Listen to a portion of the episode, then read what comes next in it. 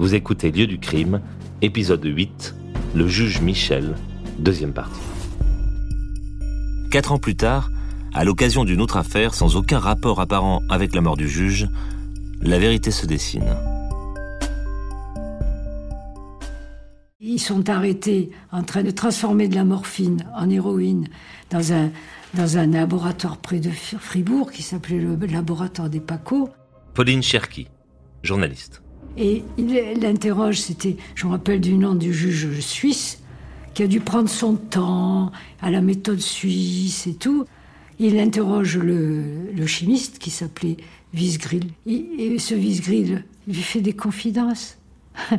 il lui dit Ah oui, je connais les, assassins du juge Michel. Non seulement le chimiste Wiesgrill donne quelques noms à la police suisse, mais son complice, Françoise Capula, détaille toute l'organisation du contrat mis sur la tête du juge Michel à Marseille. Le hasard et une série de dénonciations auront décoincé une enquête qui patinait depuis des mois. Mais il, met en cause tous les autres en racontant toute l'histoire. Elle le repentit, ce qu'on appelait la Scapula la balance. Et donc, lui, s'en tire son dommage. Et c'est comme ça qu'on trouve Tchéki et Altieri euh, euh, le tueur et Altieri conduisant la moto. Et voilà. Françoise Capula la balance aura donné les noms des deux tueurs à moto. Altieri le conducteur et Tchéki le tireur. Mais surtout, il aura lâché l'identité des deux commanditaires présumés du meurtre. François Girard et Omer Philippi deux truands incarcérés au Baumette au moment de l'exécution. Si le juge Michel a été tué à Marseille, le procès de ces assassins s'est déroulé au palais de justice d'Aix-en-Provence en juin 1988. Les escaliers de la cour d'assises n'ont vu alors défiler qu'une partie des inculpés. Dans le box des accusés, François Tchéki, l'exécuteur. C'est lui qui a tiré sur le juge depuis la moto. Également présent au tribunal, François Girard surnommé Francis Leblond. Il est un des deux commanditaires présumés. La culpabilité des tueurs a été prouvée, le verdict est tombé. François Tchéki et François Girard sont condamnés à de lourdes peines. Mais dans ce procès, trois acteurs essentiels du drame ont manqué à l'appel. Charles Altieri, le conducteur de la moto, il n'est pas là. Introuvable. Il a disparu.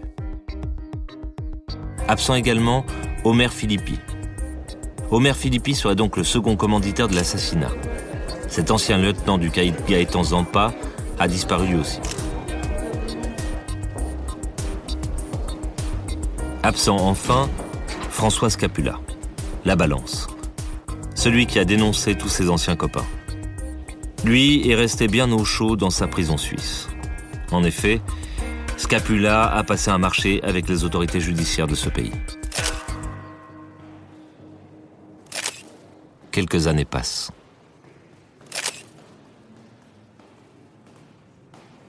Charles Altieri est arrêté à Malte en 1994. Il est enfin jugé pour le meurtre du juge Michel. Et le verdict tombe. Perpétuité pour le conducteur de la moto des tueurs. La culpabilité des exécutants a été prouvée, mais des doutes subsistent autour des commanditaires du contrat. Il n'y a aucune raison. Milou Diaz, auteur de Il n'y a aucune raison de tuer le juge Michel. On en met un autre si on en tue un. À part euh, un, personnage qui s'appelait Homer Philippi, que je connaissais parfaitement, qui lui se déclarait innocent, il n'y avait pas grand-chose contre lui, il y avait un, un, ersatz de, de labo avec des gens qui n'étaient même pas chimistes, qui avaient essayé de faire le chimiste. Donc, et qui, euh, il n'était même pas balancé, mais il a fréquenté deux, trois Arméniens et on l'a mis au milieu. Et donc, il avait le juge Michel lui aussi. Et donc, lui, ça, l'intéressait que le juge Michel il meure. Sur la commandite, pour moi, c'est un mystère, parce que c'est François Girard qu'on appelait Francis Leblond. Lui, devait sortir dans quelques jours de, la prison après une condamnation pour trafic de stupéfiants. Mais bon, L'histoire dit qu'il avait peur, qu'il a donné l'ordre de tuer le juge parce qu'il avait peur des affaires qu'il pouvait découvrir plus tard. Mais bon, il a tué le juge par anticipation, en quelque sorte. C'est la théorie. Bon. Euh, et puis Homer Philippi, lui, avait disparu, donc on l'a jamais retrouvé. Peut-être mort, on ne sait pas. Qui était soupçonné aussi d'être le second commanditaire. Mais euh, on ne sait pas, quoi. J'ai fait écrire pendant quatre ans au Baumette. René Frény, écrivain. Le, celui qui a été accusé d'être le commanditaire, Francis Leblond. Bon, je pense qu'il n'était pas le commanditaire, il était en prison. Les tueurs, je pense qu'on a attrapé les tueurs. Mais le commanditaire, lui, nous a raconté l'affaire, hein, puisqu'il est devenu un copain. Je l'ai vu quand il est sorti de prison, puis il est retourné en prison. Pendant quatre ans, il a été mon élève, Francis. Francis Dandoum, Francis Leblond. Et je ne pense pas qu'il ait été le commanditaire. Il était actuellement, euh, au, moment du crime, il était en centrale, et, ça, ça lui a complètement échappé. Mais comme des amis à lui ont tué le juge, comme lui, il était le chef, on a pensé que c'était lui. Parce qu'il était le chef de cette bande d'Andoum qui était à l'époque la plus puissante de Marseille. Donc voilà, euh, il travaillait un peu avec euh, Gaëtan Zampa, c'était une grande filière d'héroïne, il travaillait avec des Siciliens, donc on a dit c'est eux. Mais le blanc, je crois qu'il n'y était pour rien, et il y a une rivalité entre Francis Scapula et lui, parce qu'il y avait Francis Lebrun et Francis Leblanc, et c'est Francis Lebrun qui, pour sortir de prison, balance son ami Francis Leblanc. Voilà, la vraie histoire, c'est ça. C'est que les tueurs de la moto, moi je ne suis pas là, mais enfin, ils ont purgé une très longue peine, mais Francis Leblanc, euh, voilà, il a purgé 25 ans pour rien. J'ai découvert un mémorial en hommage au juge. Il a été érigé devant le palais de justice de Marseille il y a quelques années. Ce lieu de commémoration, froid comme la justice, n'est finalement pas très loin du boulevard où a été tué Pierre Michel, à seulement quelques minutes de moto. Je suis retourné flâner dans la contre-allée, au pied de l'immeuble du Corbusier.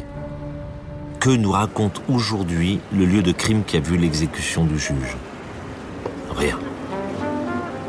Les platanes ont été coupés, remplacés par des micocouliers.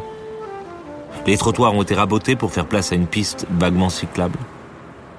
Mes photos ne révèlent rien de plus. Le quartier est tranquille. Pas un indice, pas une plaque. Pas même un nom d'impasse pour venir réveiller les souvenirs. Seules restent les images en noir et blanc de la tragédie, fixées pour toujours par un photographe de presse audacieux. Ben voilà, la famille est pas très chaude, bon je les comprends aussi. Serge Assier, photographe. Ils en ont marre de voir leur, père euh, sur le boulevard Michelet assassiné. Tu vois Donc, euh, euh, je, les comprends. Tu vois, tu peux pas. Bon, mais cette image, c'est quand même. C'est un document. Tu peux pas l'enlever. Ça a existé. Il y a deux juges qui sont morts en France le juge Renaud à Lyon et le juge Michel à Marseille. Donc, tu, tu, tu, c'est des documents. C'est l'histoire. Depuis que la photographie existe, tu as Victor Hugo sur son lit de mort. Et pourquoi ça existe? Mitterrand sur son lit de mort. Et pourquoi ça ne devrait pas exister, ça? Pourquoi ça ne devrait pas exister? C'est l'histoire.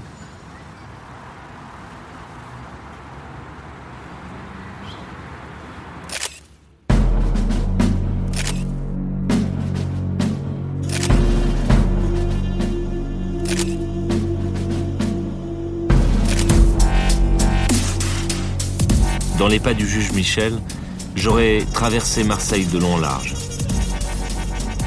Évidemment, depuis quelques années, la mauvaise réputation de la ville s'est estompée. C'est même devenu une destination à la mode. Alors Marseille, lieu de crime? Oui, bien sûr. Mais en fait, devant l'accumulation de ces faits divers sanglants, la ville a réagi un peu comme un corps humain qui cicatriserait après une grave blessure. La ville s'est comportée comme un être vivant, un organisme qui aurait fait disparaître les empreintes des drames venus dégrader son image. Cette ville m'étonnera toujours.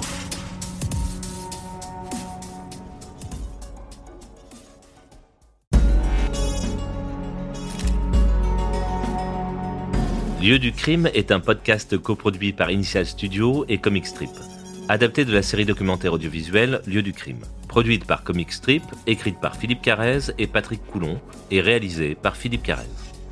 Production exécutive, Initial Studio.